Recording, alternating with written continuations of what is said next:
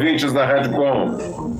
Estamos começando agora o espaço de entrevista aqui na frequência 104.5 FM, também no Facebook da Rádio Com. E agora nós abrimos o espaço de entrevista, acompanhados tecnicamente pelo Juliano Lima. E hoje a entrevistada da Rádio Com é a Maria Fernanda Passo das Neves, é jornalista, já trabalhou na Rádio Com, ela está em Jaguarão, né, é jaguarense, e estudou aqui na Católica e também participou da equipe da Rádio Com alguns anos atrás. Maria Fernanda, prazer em te ouvir mais uma vez aqui na Rádio Com. Bom dia.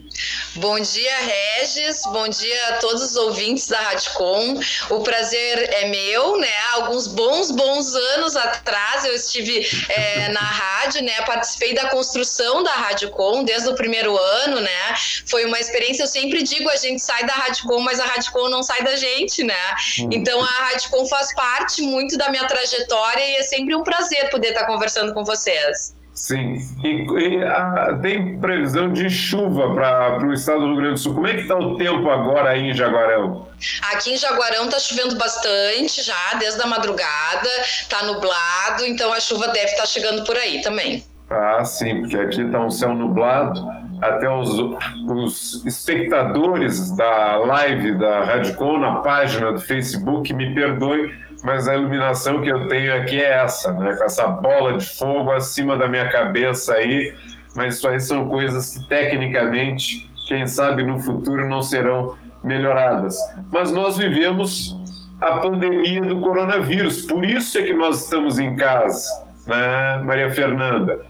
E certamente que tem muito para dizer, muitas reflexões que podem ser feitas nesse momento em que o mundo inteiro se debate com essa pandemia e aqui no Brasil, em Pelotas ou em Jaguarão, não é diferente. E dá para dizer muitas coisas, dá para refletir sobre esse momento desconcertante que todos nós vivemos, Maria Fernanda. Ah, eu, é, com certeza, né, Regis? Eu acho que esse desafio tem uh, feito a gente refletir muito, né? Inclusive, quando a Vanessa me procurou para a entrevista, ela disse: Ah, gente, de quais assuntos tu acha que nós poderíamos falar? Eu falei: Bom, acho que assunto não falta, né? Uhum. Nesse momento, e infelizmente, assim, eu acho que em muitas áreas, né, a gente tem uh, observado que o problema não é só a pandemia, né? No Brasil, nós temos uma crise política política que agrava toda essa questão da crise sanitária, né? Uh, o coronavírus não dá trégua também, a política de genocídio do povo negro. Então, acho que são tantas questões né, que nos é, colocam em xeque todos os dias e que nos fazem refletir sobre quais os caminhos a gente deve seguir, né? Uh, sobre também essa questão voltar ao normal, que normal é esse que a gente vive, né? O que a gente pretende voltar. Então eu acho que as reflexões passam muito por isso, assim, pelos sentidos das coisas, é, pelo porquê chegamos a este ponto, além da crise sanitária que só agrava todas essas questões que a gente já vive cotidianamente no Brasil. E, e tu disseste uma coisa que tem sido assim uma frequente preocupação minha, Maria Fernanda, e de muitas pessoas que estão vendo a realidade hoje, mas que a perceberam uh, historicamente e de uma forma mais recente. É, as pessoas falam em normalidade. Duas expressões que eu vejo muito hoje: normalidade e solidariedade. Mas que normalidade é essa que nós tínhamos antes? E solidariedade no capitalismo não combina bem com o capitalismo essa ideia de solidariedade, é o oposto. Então, qual a normalidade que nós queremos depois, Maria Fernanda? E, que, e tu acreditas que a solidariedade que se fala hoje, nesse clima que tem grande dificuldade, mas passada a pandemia, será que vai eh, permanecer alguma solidariedade? Vai servir de lição? É, eu acho que a solidariedade tem sido importante nesse momento, sabe, Regis? Uh, a gente tem muita ausência do Estado nas ações emergenciais, né? Uh, isso acontece no Brasil e não é diferente em Jaguarão e eu tenho certeza que não é diferente em Pelotas, né? Uh, nós temos a, a, aquela questão, né, de que a fome tem pressa e a gente tem percebido, assim, eu sempre digo, né, que, que essa questão não é em função do coronavírus, na verdade verdade, o coronavírus ele, ele acelera a crise do capitalismo, né? Uh, porque, na verdade, a gente vê um crescimento de, de pessoas em situação de vulnerabilidade, né? Muito em detrimento da precarização da vida e do trabalho que já vinha sido estabelecido, assim, dentro das reformas uh, da Previdência, dentro da reforma trabalhista.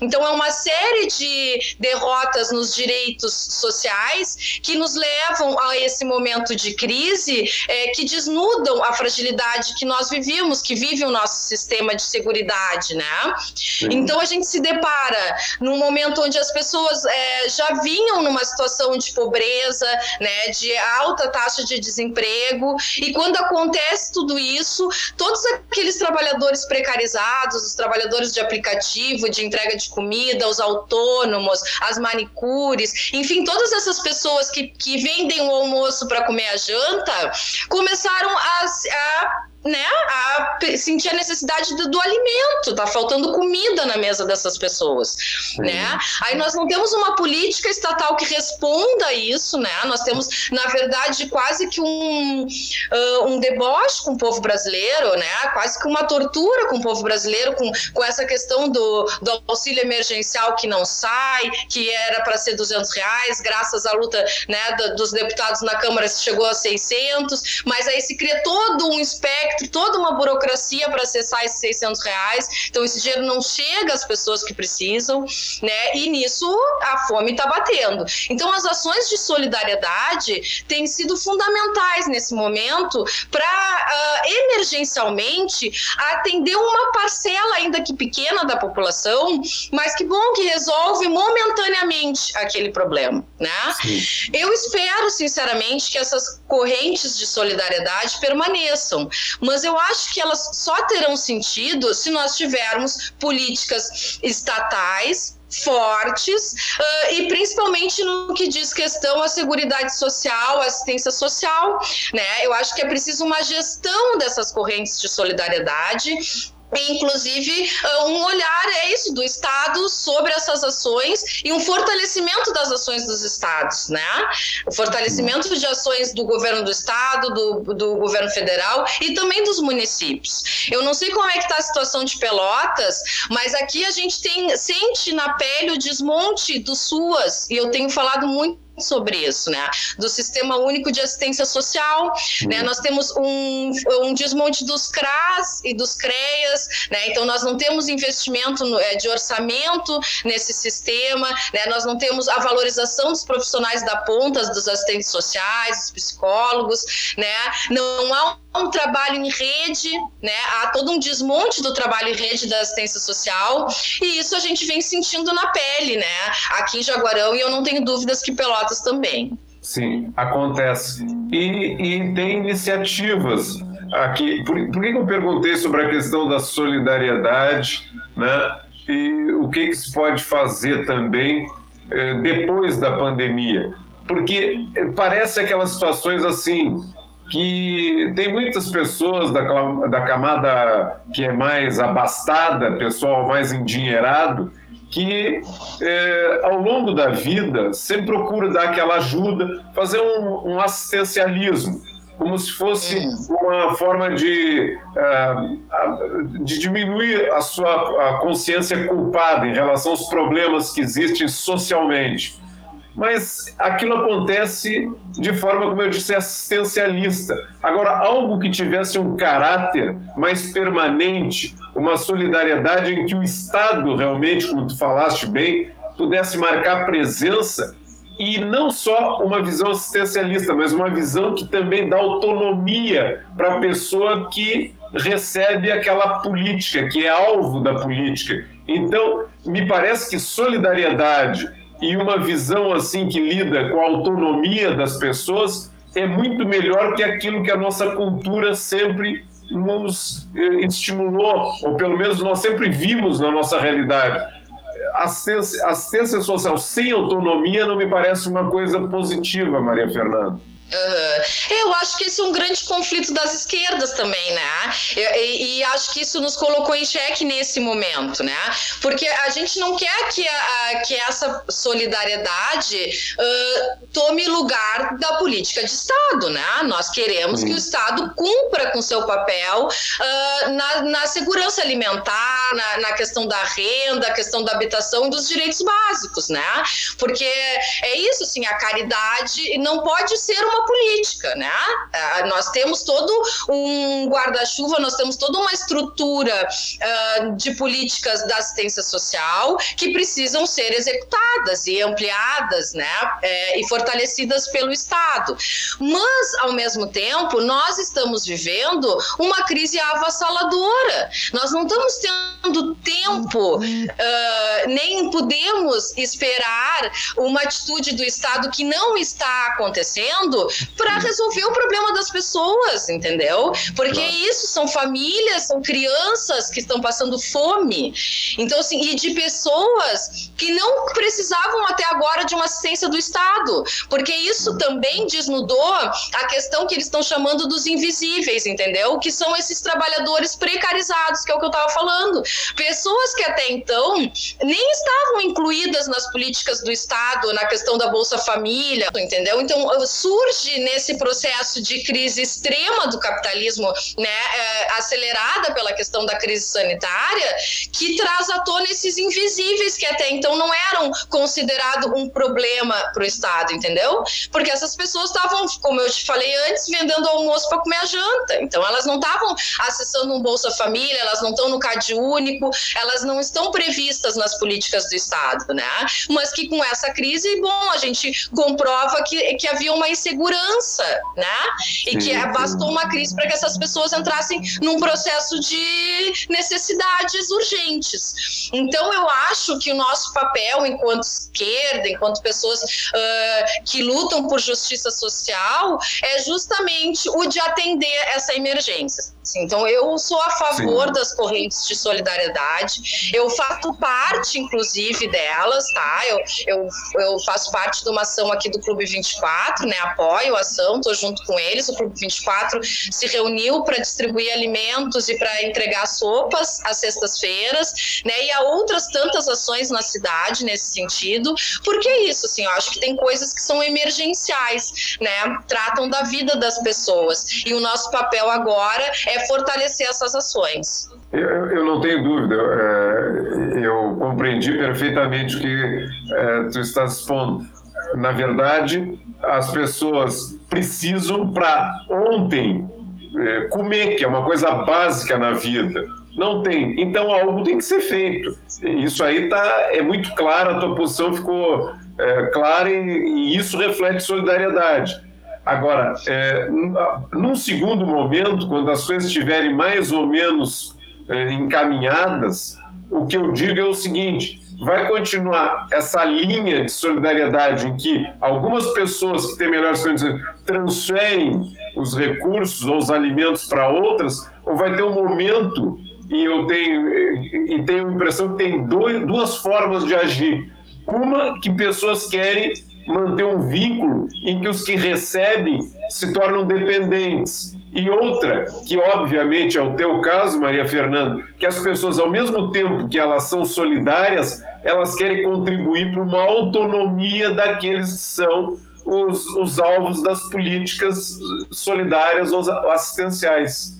Sim, claro, eu, eu tenho dito muito isso, assim, eu acho que uh, a gente, a partir de agora, né, uh, nesse pós-pandemia, porque a gente está num processo também de, ainda, né, mantido, não sei como vão estar as coisas, né, a, as condições do Brasil nesse sentido, mas ainda estão mantidas as eleições municipais, né, então eu tenho dito que o maior desafio uh, que nós teremos daqui para frente é justamente se não, é, não há possibilidade da, da política de assistência social social, de proteção social não estar no centro desse debate, porque nós vamos estar, estar vivendo uma pós-pandemia com um índice muito maior de desemprego do que a gente já está, porque não tem como nós negarmos a crise econômica e a gente não resolve a crise econômica abrindo comércio, né? Essa é uma resposta simplista para a crise, né? Uma re resposta fácil para um desafio enorme.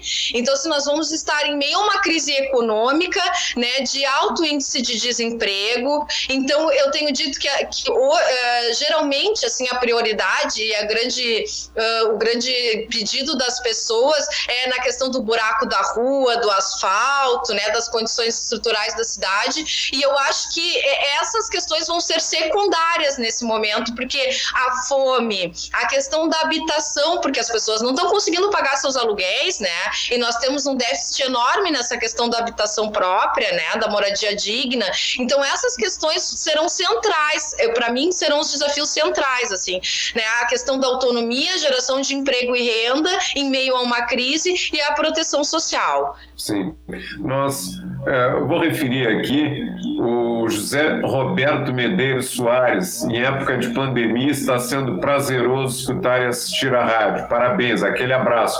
Um abraço também para Maria Fernanda, pois somos conterrâneos.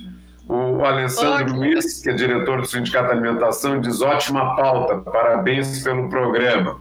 São os, os ouvintes e espectadores que já estão reagindo. Na, no... Quando a Maria Fernanda trabalhou na Rádio Com, eram só ouvintes, agora temos espectadores, né, Maria Fernanda? Sim, e, hoje, na verdade, ainda é a minha, a minha estreia nas lives, no mundo das lives hoje, né? É a primeira Além de tudo. Sim, é a primeira vez que eu utilizo aqui esse espaço. Sim, e, e, mais uma vez na Rádio Com. É... Que coisa boa, né? As minhas estreias na Rádio Com sempre são boas e importantes. Sim, eu, eu sei também que tu tens um ativismo grande com relação à, à luta das mulheres, e principalmente a questão das mulheres de fronteira. Tu tá em Jaguarão, fronteira aí com, com Rio Branco, fronteira com o Uruguai. O que, que significa essa atividade de vocês, essa luta das mulheres de fronteira? Regis, o grupo Mulheres de Fronteira, ele surge uh, justamente da necessidade da gente dar visibilidade às pautas que atingem as mulheres, né? E também uh, com um ponto é, objetivo, assim, preferencial do combate à violência contra a mulher, né? Nós vivemos numa região de fronteira, num, num município pequeno, né, conservador, né, que tem uma tradição conservadora. Então, assim, essa questão da violência contra a mulher é muito frequente, né? É, uma, é um, um, um problema que nos preocupa muito e que nos impede, inclusive, de avançar em outras questões socialmente. Então, esse grupo se reúne né, entre mulheres brasileiras e uruguaias, porque esse é um problema que atinge os dois lados da ponte, e faz já quase cinco anos que a gente caminha, faz essa caminhada, né? A gente faz, além de, de participar, de, de realizar as marchas, né, do 8 de março, de fazer atividades de encontros, de debates sobre os temas dos direitos das mulheres, a gente realiza o acolhimento às mulheres vítimas de violência e luta muito para a construção de uma rede de proteção a essas mulheres. Esse é um pouquinho do papel da nossa militância aqui. Sim, e, e, tem, e tem sido muito diferente nessa questão da uh, pandemia, porque tem a questão, uma questão muito objetiva que é da quarentena. Então, uh, eu tenho notado no noticiário do Brasil inteiro que as mulheres têm sido mais uh, violentadas, vítimas de violência, por conta dessa, desse recolhimento em casa. Então, antes as mulheres estavam saindo para a rua, mas agora pode eventualmente se encontrar com um abusador, com aquele que comete a violência na sua casa, Maria Fernanda. É, a gente sempre diz que o pior lugar para as mulheres é a sua casa, né, no Brasil, onde acontecem os maiores, né, a maioria dos crimes, uh, das violências é dentro de casa. Então a mulher não, ao contrário da gente pensar que dentro de casa a gente está é, protegido, para as mulheres não funciona assim, né? E realmente a gente é, observou é, um aumento grande de denúncias e de procura por ajuda agora nesse momento de quarentena, porque o que que acontece acontece? A questão da violência contra a mulher, ela já é uma dificuldade para a mulher vítima de violência estabelecer algum vínculo, alguma relação fora dessa relação de violência, né? Porque o, o agressor ele tem uh, por prática ir cerceando essa mulher do convívio social com a sua família, com seus amigos. Então, geralmente, ela já está num momento muito solitário quando vive uma relação de violência, né? Nesse momento de pandemia, onde, onde os órgãos estão funcionando por plantão, a polícia, os, a sala Lilás que a gente tem, né, aqui na cidade, que, é, que acolhe é, e né, atende essas mulheres. Então, já há uma dificuldade de acessar o Estado, naturalmente. Em momento de pandemia, onde as coisas estão funcionando por plantão ou online, ainda mais, né? Então, a gente sentiu sim na pele e, e eu sempre gosto de falar quando, eh, quando a gente fala dessa questão da numeralização das pessoas, né? Da gente falar assim, da gente tentar humanizar os números, né? Quando a gente fala da pandemia, ah, 17 mil pessoas morreram, ah, mas não foram 17 mil, foram o seu João, a dona Maria, o filho de alguém. Com a questão das mulheres é a mesma coisa, né? A gente tem sempre a ficar nas estatísticas, 75% de aumento de feminicídio, né? Mas isso se, se reflete em vidas, né? Aqui recentemente, há, do, há dois dias atrás, eh, nós temos um caso aqui em Rio Branco que uma moça de 19 anos foi assassinada pelo ex-companheiro, né? Ela deixou duas filhas pequenas, filhas deste agressor. E ele fugiu para é, Pelotas, inclusive ele assassinou ela na Lagoa Mirim, ele fugiu para Pelotas, ele estava foragido, foragido não, ele estava preso em Pelotas até ontem. A recém ontem, depois de sete meses, a gente conseguiu a extradição, os movimentos e a briga da família conseguiu a extradição dele para o Uruguai e ele está sendo julgado agora, né? E a gente está exigindo que seja cobrada a pena máxima, né? Que seja considerado um crime de feminicídio. Ele é então, é essa luta é muito real, assim. Ele é uruguaio. Ele é, é uruguaio. uruguaio. Isso, ele estava preso preventivamente no Brasil, aí em Pelotas, onde ele foi encontrado, e somente agora, depois de sete meses, se conseguiu a extradição para que ele seja julgado aqui no Uruguai, onde foi onde ele cometeu o crime, né? Então essa essa essa questão da violência ela é muito recorrente no nosso cotidiano, assim, e, e muito difícil de ser enfrentada, né?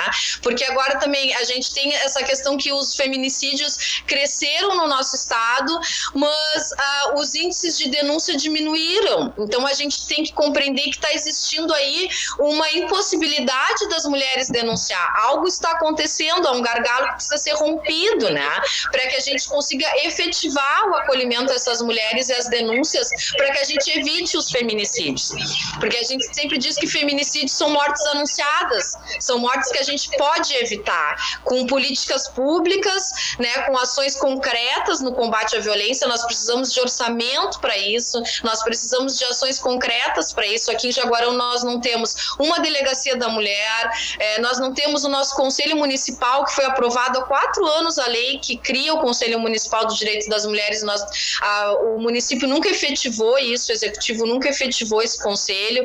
Então falta muita coisa, né? O Estado é muito negligente com essa questão e é uma questão central para a gente avançar na igualdade social, na justiça social, né? Enquanto nós tivermos mulheres morrendo por serem mulheres, né, a gente não vai conseguir dar esse passo que é necessário.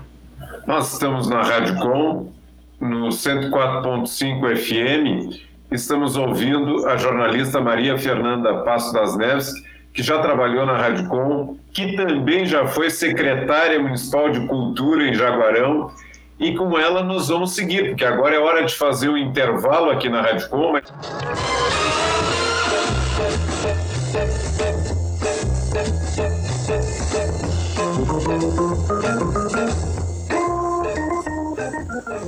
Já estamos voltando. Agora 9 horas 34 minutos. Eu noto que tem um, um certo eco. Eu diminui meus retornos aqui, tanto o retorno das caixinhas do notebook, como também do rádio que eu tenho aqui para sintonizar a emissora em FM. Não sei se o Juliano está notando isso. O Juliano é o Juliano Lima, que está operando a mesa de áudio. É o único que está lá na Galeria Antunes Maciel trabalhando. Os demais em casa. Eu estou aqui na minha residência, a Vanessa na dela, o José Luiz está em casa, então estamos seguindo a risca né, as orientações da OMS do Ministério da Saúde e dos governos locais, o que não acontece, lamentavelmente, com o presidente da República, que é um espantalho fascista que atormenta todos nós. Mas, Maria Fernanda, eu sei que tu já fosse secretária de Cultura aí em Jaguarão. E uma pauta que a gente tem visto muito aqui em Pelotas, de ativistas culturais, de pessoas que atuam no ambiente da cultura, é que aqui tem uns fundos que estão congelados. O governo municipal aqui de Pelotas não vem liberando as, os, os atuadores culturais, os artistas, músicos, cantores, etc. Eles querem que esse dinheiro fique à disposição. E me parece que aí em Jaguarão eh, tu, na tua condição de ativista cultural, política, também tem uma situação semelhante a essa. O dinheiro está congelado aí no fundo, Maria Fernanda. Sim, Regis. Eu já, na verdade, tenho trazido essa pauta né, para o debate, porque a gente tem um Fundo Municipal de Cultura que foi criado em 2015, se eu não me engano, uh, e que quando eu deixei de ser secretária em 2016, quando nós deixamos a gestão, nós entregamos uh, para a nova gestão esse fundo com 30 mil reais à época. Né? Ele tinha um ano de existência, então a gente ainda não tinha utilizado ele, estava, estávamos encaminhando para criação de editais, né? A nova gestão, então, nunca tocou nesse fundo, né? Ele é alimentado pela bilheteria do Teatro Esperança, né? Ele é a única fonte que ele tem, é a bilheteria do Teatro Esperança, e hoje, depois de quase cinco anos, ele tem cerca de 100 mil reais. E eu tenho dito isso, né? É, esses editais já deveriam ter saído, porque a cultura sempre precisa de investimento público, né? Uh, os, os artistas, as, a base dos artistas, né? Os, os trabalhadores da arte e da cultura, na sua maioria, precisam de incentivo público para permanecerem fazendo arte e também para que a gente consiga proporcionar acesso a essa arte, né? Para que as pessoas possam assistir espetáculos ou de forma gratuita ou de forma popular, né? Então, os fundos são fundamentais para a movimentação e, e para o investimento na cultura, né? E aqui em Jaguarão a gente tem 100 mil também, que está sem ser utilizado né? Eu tenho feito um, um, movimento nesse sentido, cobrado uma ação do Executivo Municipal na liberação desse recurso de forma emergencial, em editais onde os trabalhadores da arte possam fazer uh, atividades através da internet, né? Porque esses trabalhadores estão sendo extremamente prejudicados. Eles foram os primeiros a parar e provavelmente serão os últimos a retornar, né?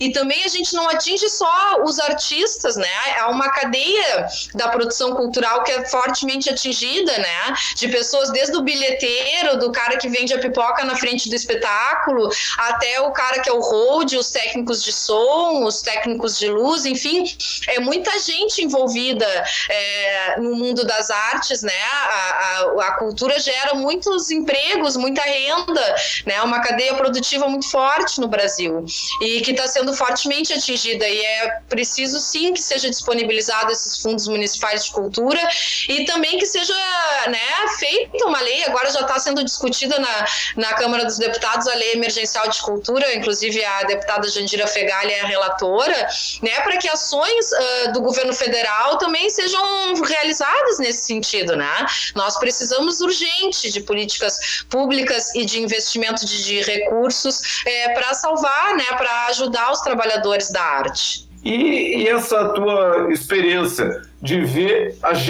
a porque tem duas condições que tu já experimentaste, Maria Fernanda. Maria Fernanda Passo das Neves, que é jornalista, foi secretária de Cultura em Jaguarão, estamos ouvindo aqui na Rádio Com, no 104.5 FM e também na página da Rádio Com no Facebook. E como é essa relação de atuar no movimento social, ter ativismo político na tua trajetória de vida e agora ter que ficar em casa, não poder ir para a rua participar de mobilizações. E, ao mesmo tempo, perceber que nós temos uma, uma sociedade que está precisando disso, mas temos que ficar reclusos, tem que ficar em casa, né? E outra coisa é a gestão do Estado, que é uma coisa mais burocrática. Tu tens as duas visões. Tu já experimentaste o movimento social e continuas nele, e também a gestão pública. Essas coisas são complementares? Eu não, eu não tenho dúvida que são complementares. Eu acho que não há como uma gestão pública ser eficiente se não houver os movimentos organizados da sociedade civil, né? A sociedade civil é que tem que pautar a gestão pública, não o contrário, né? E, e eu acho que quando a gente fala da questão do, de que é preciso fortalecer um Estado, que só o fortalecimento do Estado é que vai nos tirar dessa crise que a gente está, uh, o fortalecimento do Estado, para mim, passa passa diretamente pela participação popular.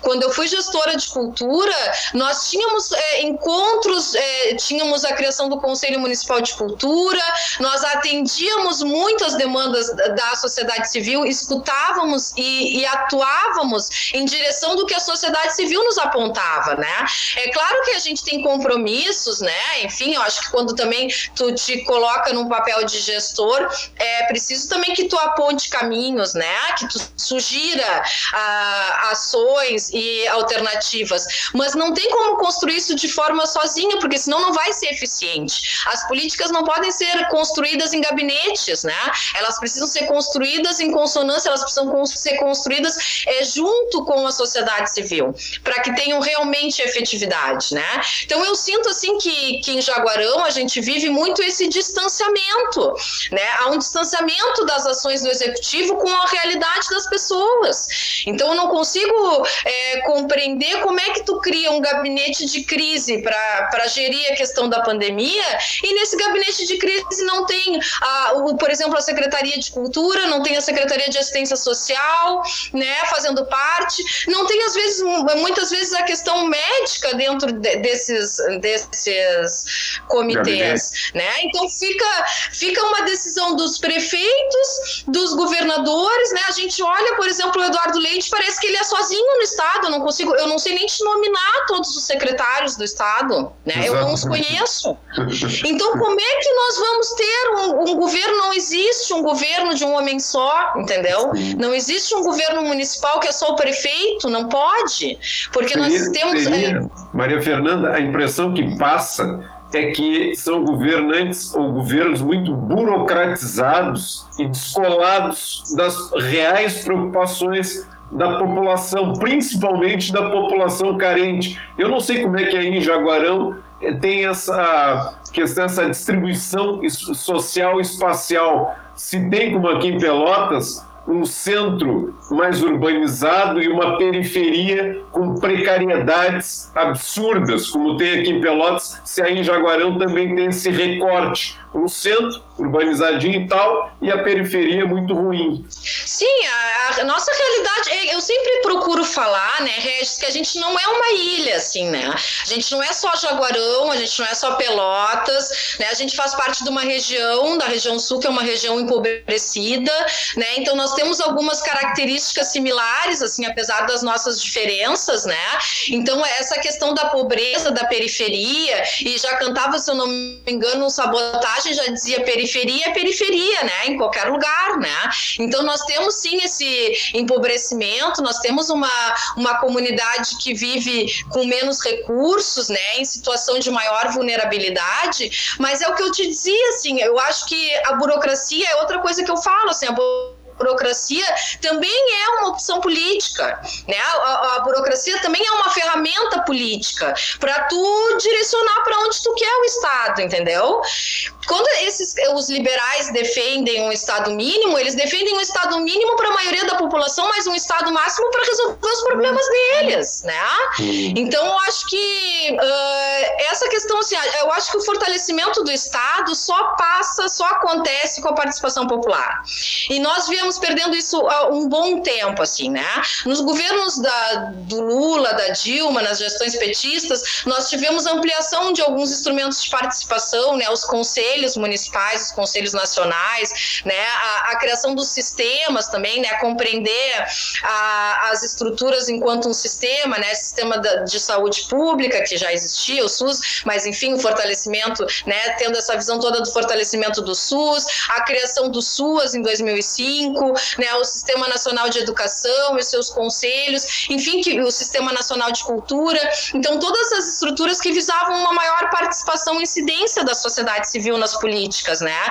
E a gente vem perdendo isso de forma muito acelerada. A gente não conseguiu consolidar isso como políticas de Estado. Elas foram desmontadas pelas gestões do governo Temer e agora do governo Bolsonaro, né? E isso atinge diretamente os nossos municípios, porque nós não estamos descolados do Brasil, né? Eu sempre falo, eu vejo já alguns pré-candidatos assim a prefeitos e, e, e às vezes eu, eu, vejo um discurso tão descolado porque não há solução milagrosa para os nossos problemas, né?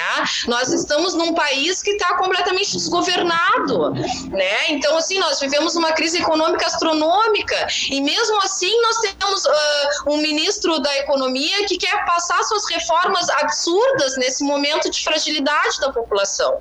Então nós precisamos pensar os nossos municípios nesse contexto, né? Esse é o grande desafio, assim. Como é que a gente vai superar essa crise a partir das nossas ações locais? E isso passa diretamente pela participação popular. Nós não temos como tomar nenhuma decisão ou desenhar nenhuma política pública sem escutar as pessoas e as suas necessidades. O Daltro Sodré, que já foi diretor do Sindicato Alimentação, está reagindo também aqui na página do Facebook, dizendo parabéns, amigos, amigas mas sou do rádio. Ele diz que o negócio dele é rádio, ele não quer, ele não está na página.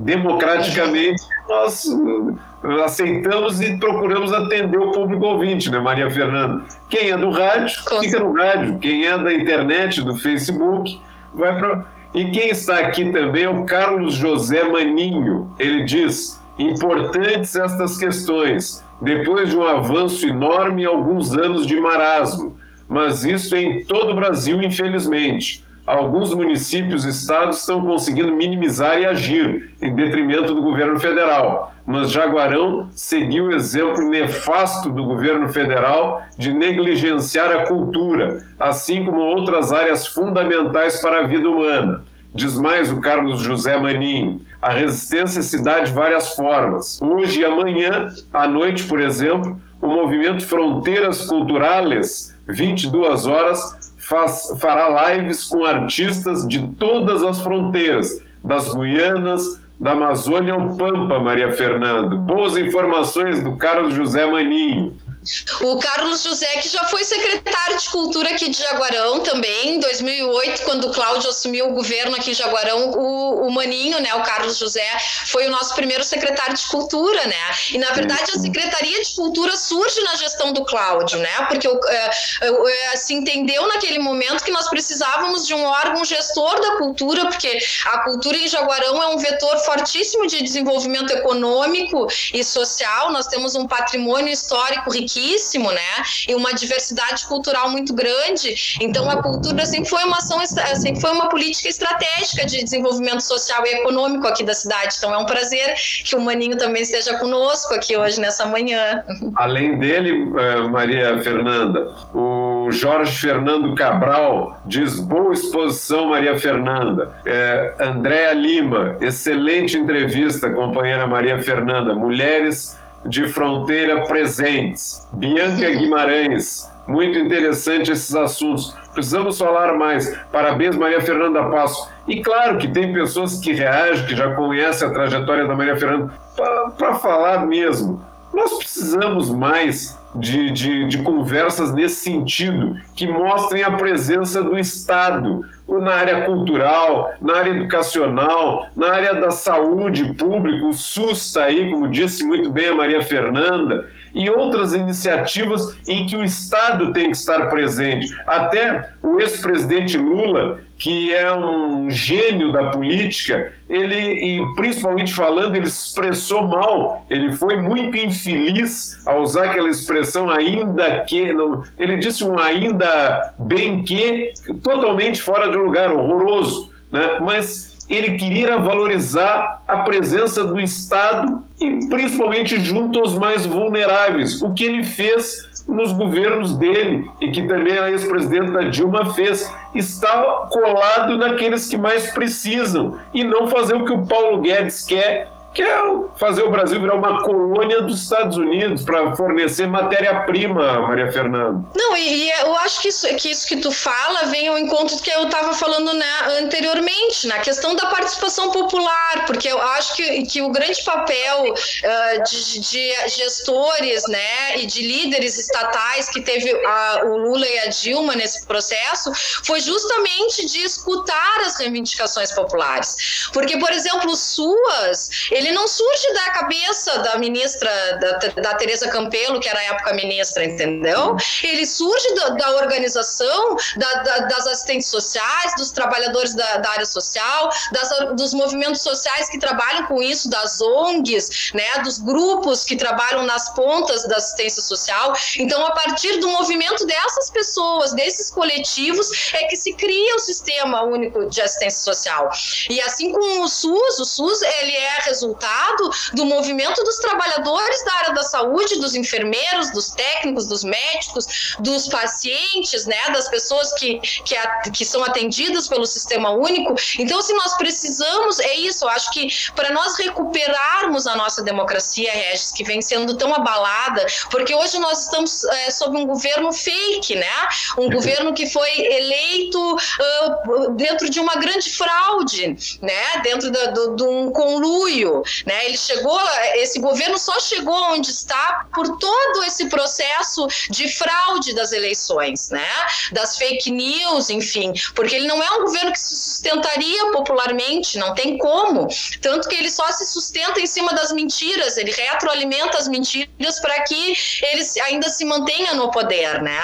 E eu acho que a gente só recupera toda, é, todo esse abalo à democracia e se a gente repolitizar as nossas vidas. Eu ouvi esse conceito e eu tenho adotado ele. Assim, nós precisamos que as pessoas todas compreendam que a política, que a nossa vida depende da política, né? É que hoje a gente consegue sentir e foi isso que o Lula quis dizer, mesmo não tendo dito, né? então a gente tem que ter muito cuidado também com, com as coisas que a gente fala, principalmente as lideranças, né? Uh, mas que a gente hoje está sentindo na pele a ausência do Estado, né? As pessoas todas, as pessoas comuns que se apartaram das discussões políticas pela função da polarização, pelo ódio na política e pelas fake news, né? Que, que, que, que levam esse debate para um lugar obscuro, onde a gente não consegue sair da retórica, a gente está sempre tentando defender alguma coisa e não consegue avançar nas discussões essenciais, né? Nas coisas, nas questões que tocam a vida das pessoas. Então, acho que a gente tem um desafio muito grande que é, é, é recuperar essa esperança de que é, nós precisamos todos fazer política e que a política é um caminho que vai é, melhorar as nossas vidas e que ela tem que ser feita nesse sentido, mas que ela precisa ser uma tarefa de todos. Ela não pode ser uma tarefa do Lula. O Lula não vai resolver os nossos problemas. Ela precisa ser uma tarefa minha, tua, né, da, da minha vizinha, da, da, das domésticas, enfim, das, das pessoas comuns. A, a, política precisa estar na pauta, estar no café da manhã dessas pessoas, né, para que a gente possa recuperar essa democracia a, que, é, assolada, perdida que a gente vive. Então, acho que a grande tarefa é isso, é como a gente uh, fala de política com essas pessoas como a gente envolve elas e, e, faz com que elas compreendam que, que é preciso que elas tomem pé da situação e que elas façam parte, que elas falem, que elas opinem, que elas participem dos grupos, dos movimentos, né? Dentro desse momento tão de crise, né? Tão difícil para todo mundo, tão triste para todo mundo, né? Porque mesmo que a gente aqui em Jaguarão a gente teve um caso de coronavírus que foi que veio de fora, né? Então ele não é um caso comunitário, mas é impossível que a gente não se abale com 18 mil mortes, 19 mil mortes no país, entendeu? Com os casos que estão acontecendo aqui do nosso lado, em Pelotas. Então, é, dentro desse contexto, dessa dificuldade enorme, dessa sensibilidade enorme, é preciso que a gente recupere os espaços de participação, que as pessoas é, se sintam responsáveis também pelos rumos é, do nosso país, da nossa cidade, do nosso estado. Possivelmente deves conhecer também o Ivon Lopes, porque a tua trajetória na Rádio Com foi bem no início. O Ivan Lopes está dizendo muito, muito boa entrevista contigo, Maria Fernanda, parabéns. O Cid Branco dizendo parabéns, Maria Fernanda, saudades. O Alexandre Luna diz Lula foi sim muito infeliz na declaração, mas pelo menos pediu desculpas. Bolsonaro alguma vez pediu desculpas por alguma das incontáveis declarações infelizes que deu desde quando era um desconhecido deputado? É a questão que formula o Alexandre Lula. E eu vejo, as pessoas estão dizendo que está com entusiasmo muito grande, um entusiasmo de, de buscar as soluções para a vida também. Então, Uh, também aqui a Sônia Solange Viana, diretora do CEPER Sindicato, da direção estadual do CEPER Sindicato, diz: nossa vida depende da política. Grande Maria Fernanda, sempre defendi isso. Nós do CEPERS estamos sempre na luta. A Sônia Solange Viana também te saudando aqui. E eu pergunto para ti, Maria Fernanda, tu fosse secretária de Cultura, tens o, o, muita lucidez para ver o papel do movimento social e o papel das instituições. Tu está com algum entusiasmo para esse processo eleitoral que tem que vem aí, talvez venha, talvez não, não se sabe qual vai ser a tua trajetória daqui para diante? Porque tu tens consciência política. O que, que tu vais fazer com a tua consciência política? Uhum.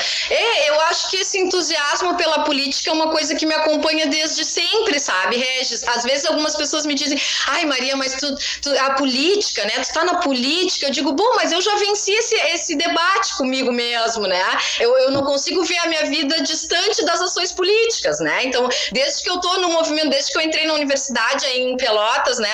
Fiz parte do movimento estudantil, então sempre, é, é como eu falei, assim, esse entusiasmo pela política, eu tenho desde sempre, porque eu não consigo dissociar a minha vida e, e a vida que eu quero coletivamente das ações políticas, né? Então, a, a gente que está sempre nessa linha de frente, é claro que a gente uh, não pode fugir da luta nos momentos né, difíceis e nos momentos onde a gente precisa cada vez mais ocupar esses espaços que a gente vem perdendo, né, ao longo desse tempo, assim. Então, é, nós estamos em discussão interna, né, acontecem a, as, as as, as os encontros partidários para definir os nomes para as eleições, né? E, e, com certeza eu tô junto ali, tô dentro, né? A ideia é que eu seja pré, já estou como pré-candidata vereadora, né? Já coloquei meu nome à disposição, porque é isso, assim, quando a gente se propõe a estar, a lutar, a gente não pode fugir da luta ainda mais nesses momentos tão difíceis, né? De encarar a política, assim, nesse momento. Eu sempre tenho dito, né? Sempre é difícil uh, fazer política, é, principalmente política partidária, né, ocupar esses espaços de poder, mas eu acho que hoje a gente vive mais ainda essa dificuldade, porque a gente vive muito uma política do ódio, né, o avanço do fascismo, da violência política, então é um momento delicado, mas é um momento que é isso, assim, acho que não tem como a gente fugir à luta uh, quando a gente se coloca à disposição, né, e se coloca à frente dessas bandeiras bandeiras todas que a gente conversou aqui. Eu só eu, eu poderia ter olhado até na internet. Eu não sei atualmente qual é o partido que está no governo aí em Jaguarão. Fiquei com essa curiosidade. Eu podia ter ido na internet, mas estou perguntando para ti mesmo. É o PMDB. Nós temos um governo, o MDB, né? Não é mais PMDB. O MDB é a gestão municipal aqui. É. Sim. E evidente que, pelo que a Maria Fernanda falou, com os problemas de sempre. Bianca Guimarães diz: admiro muito essa mulher empoderada, feliz em ver uma entrevista dessas com tanto conhecimento. A política é parte de nós. Eu concordo muito com a Bianca, concordo contigo. Eu vejo que quanto mais as pessoas são educadas politicamente, menos elas serão manipuladas em objeto na história, Maria Fernanda. Exatamente, exatamente. Por isso que a gente precisa popularizar a política, entendeu? Porque tudo esse distanciamento político também é uma estratégia, né? Ele é uma ação política. Distanciar as pessoas do debate, das construções, né? Uh, fazer com que as pessoas é, desacreditem na política é uma estratégia política, é uma estratégia de dominação.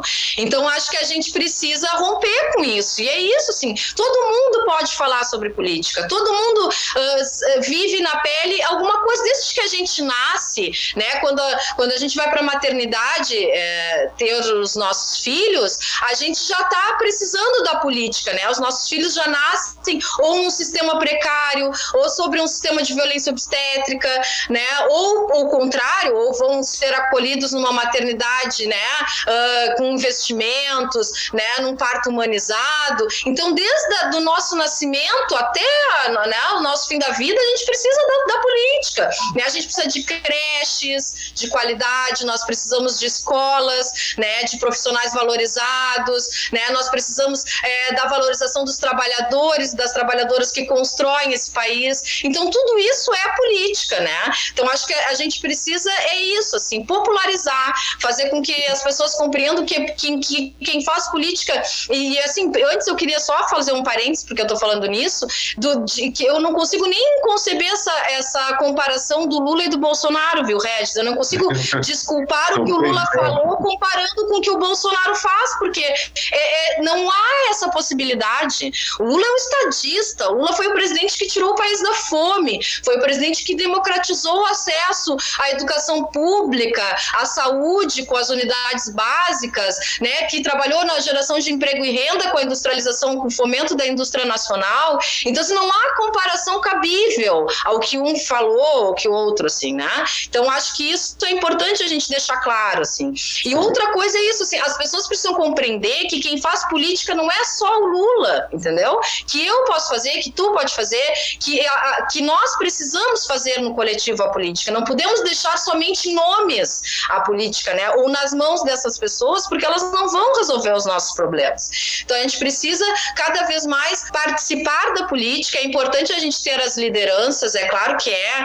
É importante a gente ter gestores comprometidos com políticas públicas, mas é importante também que as pessoas acompanhem essas políticas públicas, que elas estejam presentes e que elas falem e participem também. Bom, eu estou vendo aqui que tem uma disputa, né? O, pessoas de Pelotas e de Jaguarão elogiando a Maria Fernanda Passo das Neves, que é jornalista, foi secretária de Cultura em Jaguarão. E está até uma certa disputa. Eu não sei se querem que a Maria Fernanda se candidate em Jaguarão ou em Pelotas. Agora aqui, para encerrar as manifestações, o Carlos José Maninho volta e diz: Jaguarão precisa de vereadoras como a Maria Fernanda. E que tal uma prefeita mulher? Penso, professora Graça, prefeita, e uma Maria Fernanda na Câmara, entre outras mulheres e homens de luta. Seria muito bom para dias melhores para a comunidade. A DJ Elo, pô, tá faltando tu, Elo. A DJ Elo Festa se manifesta. Coisa boa essa conversa. Beijos para essa queridona. Então, terminamos em grande estilo aqui, né, Maria Fernanda? Eu também gostei muito de te entrevistar, né? E espero que tu voltes mais vezes na Rádio Com. E brevemente, no decorrer assim, dessa questão da pandemia, superada essa etapa dramática da vida no planeta, nas nossas cidades, aqui em Pelotas, em Jaguarão, né? Eu espero que nós voltemos a conversar para ver como é que as coisas se transformaram e como se a semente da boa política continua sendo implantada, plantada e influenciando vidas. Por enquanto, muito obrigado, Maria Fernanda. Foi um privilégio te entrevistar aqui no, no Contraponto da Rádio Com. Ai, Regis, eu que agradeço, assim, foi muito boa essa conversa. Eu acho que a gente precisa é, conversar muito, sabe? Eu acho que a gente precisa ocupar esses espaços, já que a gente está cerceado de ocupar os espaços públicos, né? Como tu falaste aquela hora, né? O quão difícil é para nós é, da esquerda, principalmente que estamos tão acostumados às mobilizações de rua, né? E que para nós é tão necessária a ocupação dos espaços públicos pelas pessoas e pelas nossas pautas. Eu acho que a gente tem que migrar mesmo e, e ocupar muito muito as redes e todos os espaços possíveis para conversar com as pessoas. Então, eu queria agradecer esse convite. Muito obrigada, foi um prazer, um prazer enorme encontrar todas as pessoas aqui que se manifestaram. Tenho um carinho muito grande por todos, tenho um carinho muito grande por Pelotas também. Foi uma cidade que me acolheu muito bem, onde eu tenho uh, relações de amizades maravilhosas, assim, uma cidade que contribuiu muito na minha trajetória, né, de quem eu sou. Então, eu tenho um carinho enorme, né? Então, muito obrigada, estou sempre à disposição E assim a gente só vai sair dessas dessa melhores, né? A gente só vai conquistar coisas melhores se nós fizermos, né? Se nós disputarmos, isso não está dado, né? Que a gente vai sair desse momento melhor. A gente precisa caminhar para isso, a gente precisa lutar para isso. Então, eu convido a todo mundo que venha junto, né? Que a gente tá possa, nesse grande coletivo, é, sonhar sim e nos permitir sonhar que um outro mundo é possível, sim. Tá legal. Um abraço, agradecimento um da Rádio da, da, da, produção do, do, jornalismo a Vanessa Silveira e de todo mundo que ficaram muito felizes em reencontrar a Maria Fernanda Passo das Neves, ainda que tenha sido numa relação virtual eh, com a Rádio Com e com este programa, mas quem sabe, breve esperando a pandemia, ela não vai poder estar no estúdio da Rádio Com, onde sempre, onde esteve no início da Rádio Com, e com a competência, com a qualidade humana e política que todos nós percebemos hoje. Nós vamos agora ao intervalo que o Juliano Lima vai nos proporcionar. Estamos na frequência FM 104.5 e também na página da Rádio Com no Facebook. Em instantes estaremos de volta.